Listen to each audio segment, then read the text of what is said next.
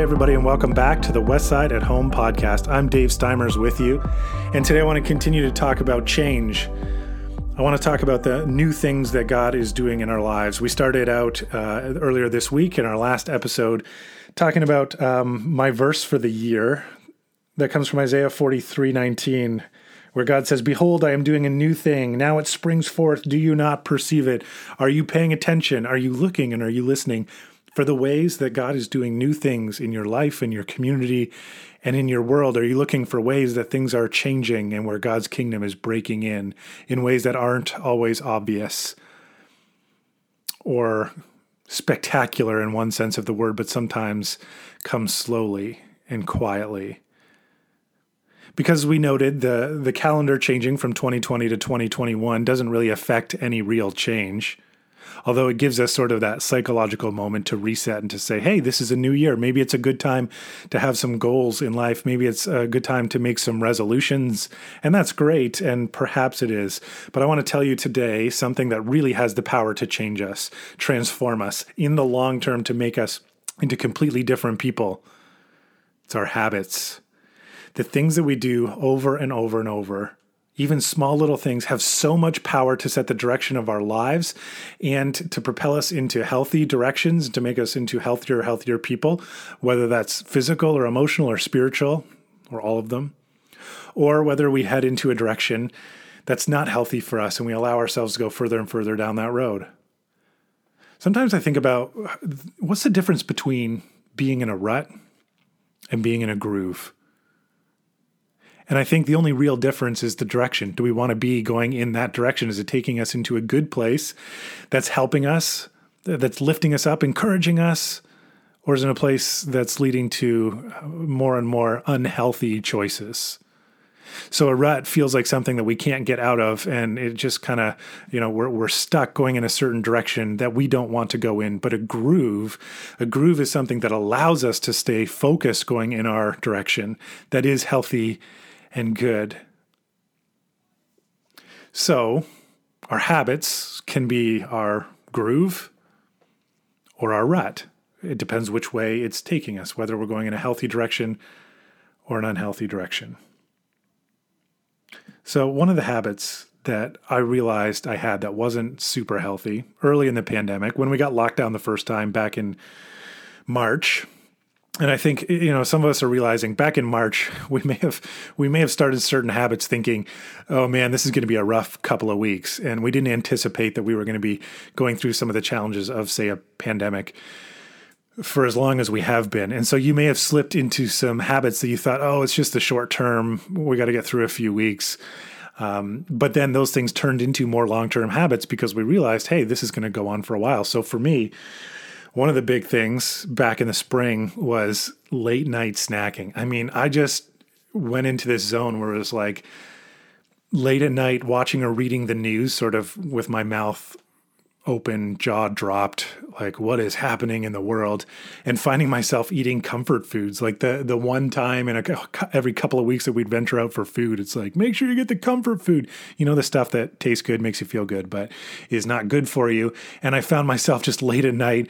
Uh, eating and watching the news and you know again you think oh this is just crazy going to be a crazy few weeks and you don't really think about it but I realized after a while I wasn't feeling so good. I wasn't sleeping so good, um, and uh, it just was a, a, bad habit. I realized, man, this is going on a lot longer than I thought. And just because the gym is closed and my routine is disrupted, I got to make some changes here. And so I spent a lot of the rest of 2020, like the second half of 2020, being very conscious of ways to get myself moving, exercising, walking a lot, jogging being careful of those kind of late night um, snacks and and just you know pouring on food that is not good for me that I didn't need to eat.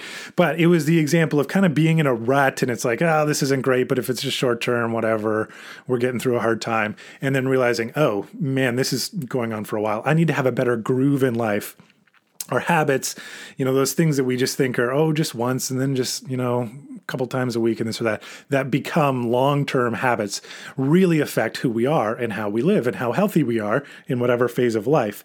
And so uh, it's a great time of the year whether you call it your your goals, your aspirations, your New Year's resolutions, to think about some of your habits and just ask yourself: Are you in a rut? Are you in a groove? And are there spaces where you just need to break out? Of some of those bad habits. You just you need something new. And that is the wonderful thing about something new. We often need something new to break our old habits. Just something that says, I need to stop doing that. I need a new attitude. I need a new outlook. I need a new routine. I need a new way of looking at things. I need a new way of feeling about myself. I need a, a new way of approaching the world. And so when I read that verse again, behold, I am doing a new thing. Maybe it's a time where for some of us, we just need to be jolted out of our rut and put into a groove and say, today is as good a day as any for a new start, for something new, to look for where God is doing something new and to join Him in it. So, one of the other habits that I have every morning, I have coffee. If you're a coffee drinker, you're probably the same way when we drink coffee, it's not like ah, I have a coffee once a week. Most people who drink coffee, it's like I don't start my day, I don't leave the house without having a coffee. If you're not a coffee drinker, you probably have something that you do before you start your day that you do pretty much every day. You don't leave the house without showering. You don't start work before brushing your teeth or eating breakfast or reading the news. Something that has just become a routine, something you do habitually every single day those are good examples of things, again, maybe are good, we enjoy, they're healthy, or maybe not so good, enjoyable, and healthy. But we think about them, and for me, one of them is coffee. So for Christmas, one of the gifts that my wife gave me was this book, and it's a book of prayers. And it has prayers for all kinds of really ordinary moments. And the point of the book is that there are really no ordinary moments, that every moment is holy, every moment has significance, and we have an opportunity to look into it, just like we're looking for the new things that God is doing. And so one of the prayers in here, they're written for for all different circumstances or times of the day or things that you might do. Times to stop and just think maybe it's a good time to pray.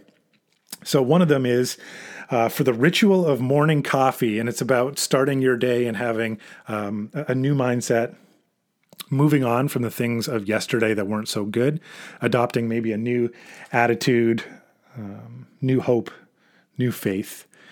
And I thought, what a great way to start the day. And just like we would never miss our morning coffee or shower or brushing our teeth or eating breakfast, that we should never miss refocusing ourself and our faith for the day.